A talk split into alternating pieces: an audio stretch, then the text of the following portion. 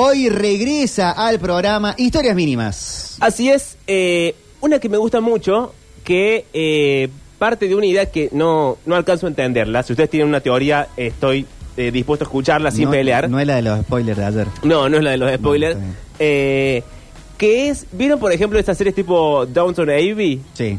Que hay una, no. bueno, es una familia, mm, digamos, adinerada, con cierta tendencia. En Downton Abbey tienen título nobiliario, son, no me acuerdo si condes, una cosa así. En este caso no, porque estamos hablando del Brasil. Pero eh, es gente de mucha plata. Es como si fuera los ricos no piden permiso. Es como si fueran los ricos no piden permiso, pero con más, menos ordinario, digamos. Porque si los ricos no piden permiso, Sí. tenía como una pátina media Es como Tristona. dinastía. es como dinastía. es como dinastía. Pero lo que yo no alcanzo a entender, o sea, puedo, puedo improvisar una respuesta a lo que voy a preguntar, por supuesto, pero no me termina de cerrar ninguna respuesta, es qué pasa cuando el servicio doméstico, es decir, el servicio doméstico de antes, Mm.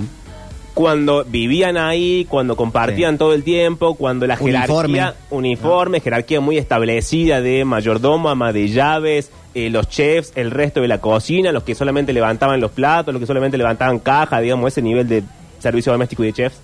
Cuando ese servicio doméstico está mucho más preocupado por lo que le sucede a los demás y por resguardar los valores conservadores, incluso por encima de sus jefes. Ah, el personaje de eh, Samuel L. Jackson en Django.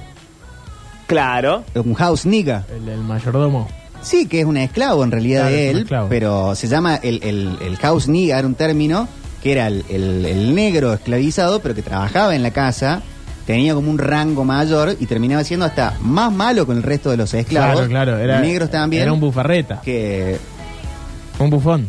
un sí. No, no, era un encar- como, un, como un mayordomo este, encargado de la casa, Sí. pero que impartía las reglas del, del, del- del dueño. Ok. Claro, son, son- vieron, eh, pasa mucho en Downton Abbey, por eso puse esa, esa, esa serie como ejemplo, que es, por ejemplo, eh, los protagonistas de la serie, los señores de la casa, la chica decide que no se quiere casar. Mm. Lo cual en esa época y en esa clase es un horror y un espanto y algo que no, se podía, no podía suceder. La familia empieza como a entrar en una situación de, bueno, vemos qué hacemos, vemos cómo lo disfrazamos. Y el servicio doméstico está odiado porque la señora de casa no se quiere casar. Entonces terminan siendo más conservadores ellos Sí. que las personas que representan esos valores que finalmente son los, los patrones. Eso es lo que no, no alcanzo a entender nunca. Es decir, eh, puedo improvisar una respuesta, pero hay algo en eso que además me parece súper interesante des- desentramar esa, eh, esa idea. Pero en este caso es una familia brasilera, los Moreira Salles, eh, banqueros algunos de ellos, eh, cineastas, como siempre las terceras generaciones que son las más artísticas, etcétera, de la familia. Y tienen un empleado doméstico, un mayordomo que se llama Santiago, que atiende la casa y que además tiene un montón de cosas de clase como muy de muy de la época también, de saber cómo se planchaba determinada tela, determinado cuello de camisa, de saber qué flores del arreglo floral iban de una forma y cuáles de otra. Eh, El Niles de la niñera. Niles en la niñera, exactamente. Acompañado por un conocimiento de música clásica, digo, tenía una, una educación muy, muy, Sí. muy grande, en este caso Santiago, y uno de los Moreira Salles, el último, el más chico, que se llama Joao, hace un documental. Joao. Joao, Joao. eh, hace un documental sobre su familia. El único representante vivo que le quedaba era el mayordomo. Entonces va a la casa, una casa vieja, una casa grande, una casa de antes, lo filma a Santiago. Finalmente todo el material no le sirve para su documental porque no tiene ganas, porque es muy largo, porque no encuentra el rumbo. Y mucho tiempo después se da cuenta que no encuentra el rumbo porque cada vez que Santiago, el mayordomo, le quiere contar algo, él lo interrumpe. Porque aun cuando ya no, ya no fuese su mayordomo, aun cuando él ya no fuese aquellos Moreira Salles, aun cuando su casa ya no fuera más su casa, seguía tratando a la gente que no era como él, como alguien que no merecía ser escuchado. Y en toda la trama van a escuchar pequeñas intervenciones de Santiago que parecen súper interesantes, súper complejas. Y sin embargo, el director, es decir, su ex patrón o el hijo de su patrón, no quiere escucharlo. De hecho, en el documental específico, en la historia mínima no, porque es audio, pero en el documental, en un momento la cámara se apaga. Santiago quiere decirle algo, no me acuerdo si le dice algo así como mi vida es profundamente triste y la quiere comparar con un soneto. Pero como la cámara está apagada y a Joao no le interesa, le dice, no, Santiago, esto a mí eh, no quiero saber nada con esto. Y todos nos quedamos como diciendo, pero, ¿te estaba por decir algo Sí. fabuloso? Te iba a servir, capaz. Claro, o sea, ¿con qué? Y no lo hace de malo, eso también es lo loco, que no es que lo hace de malo. eh, Naturalmente su relación es así, es su forma, es... Es, su es una relación desigual que no se rompe ni aun cuando el contrato laboral esté roto, porque es una cuestión de clase. Eh, bueno, pero todo eso eh, y mucho más en la historia mínima de hoy, que suena algo parecido a esto. Historias mínimas. Historias mínimas. Porque si la humanidad es el brazo armado que quiere destruir la belleza, nosotros haremos lo imposible para salvarla. Aunque más no sea contando las últimas historias. La casa era una mansión con pileta y cascada propia clavada en el medio de un morro, modernísima, cuando se inauguró en 1951. Vidrio, hormigón y vegetación tropical combinados en un gramo supremo de elegancia.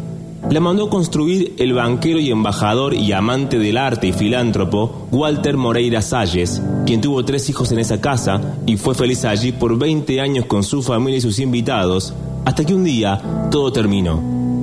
Separación de los padres, los hijos que crecen y se van yendo ellos también, la casa que queda abandonada, el tupido bosque tropical que la separaba de la favela Rosiña va adelgazándose cada vez más, hasta que la familia la dona al Estado, convertida en un exquisito museo y sala de exposiciones y centro cultural que es hoy.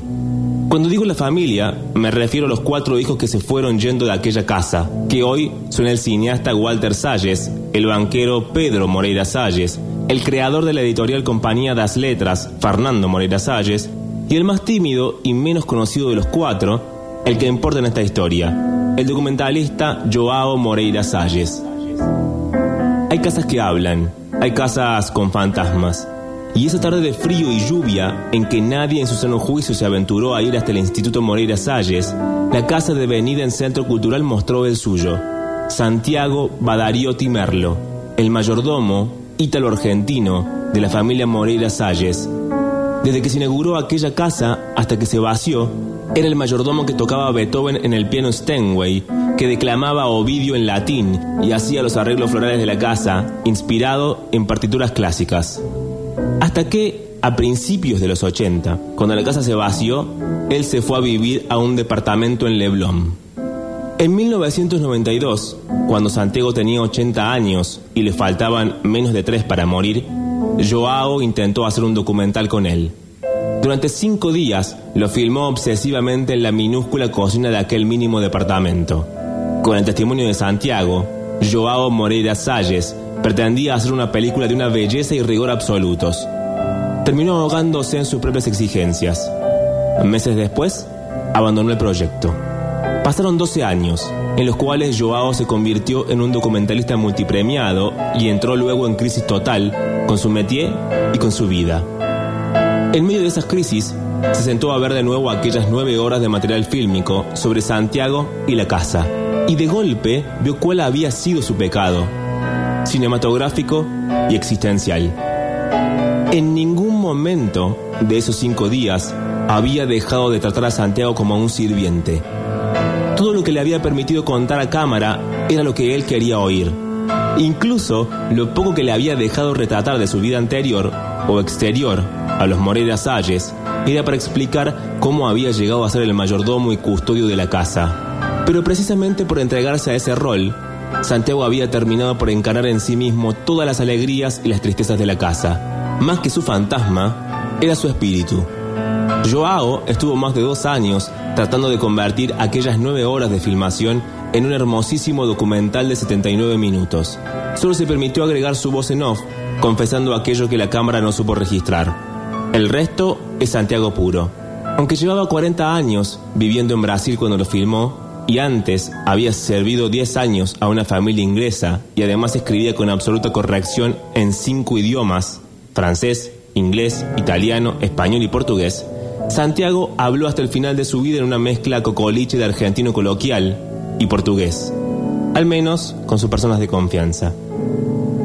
Con esa lengua propia, rememora para Joao sus años. Cuenta que cuando terminaba de hacer un arreglo floral, retrocedía dos pasos y les decía a las flores, ahora canten. Y éstas abrían lentamente sus pétalos. Cuenta que su cumpleaños más hermoso lo pasó trabajando. Una noche que había una fiesta muy especial y de pronto la señora de la casa se le acercó con una copa de champán y se la atendió y le pidió a todos sus invitados que brindaran con ella.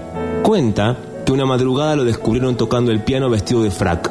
Y cuando le preguntaron por qué estaba vestido así, él contestó, porque estoy tocando Beethoven. Cerca del final, en un momento en que cree que no lo están filmando, Santiago dice, a veces me espanta mi sensibilidad. La pantalla vira entonces a negro y la voz en off dice, cuando Santiago me quiso transmitir su revelación más íntima, yo le negué ese derecho. No encendí la cámara. Quedó grabando el sonido, pero la cámara no. Se oye entonces la voz de Santiago diciendo, Joao, hay algo que me gustaría decir antes de que te vayas.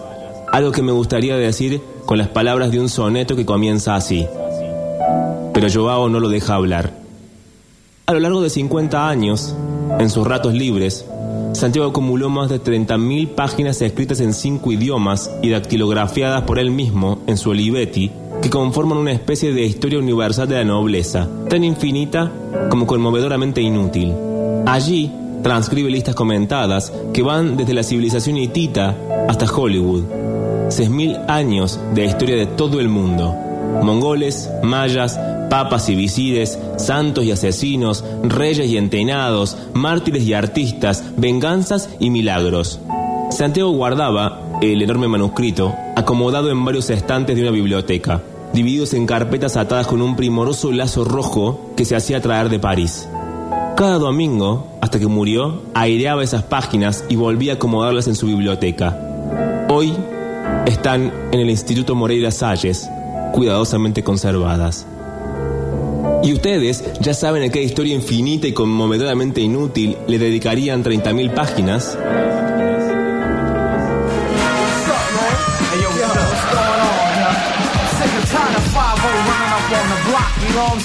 Yo, what's up? What's going on, huh? Sick and tired of 5 running up on the block, you know what I'm saying? Yo, Snow, they came around looking for you the other day. Word? Word, bust it. En el próximo bloque viene Mariel con la TV que nos parió. Vamos a hablar de ella. Vamos a hablar de ella. A Reina dos Bajiños. Sí.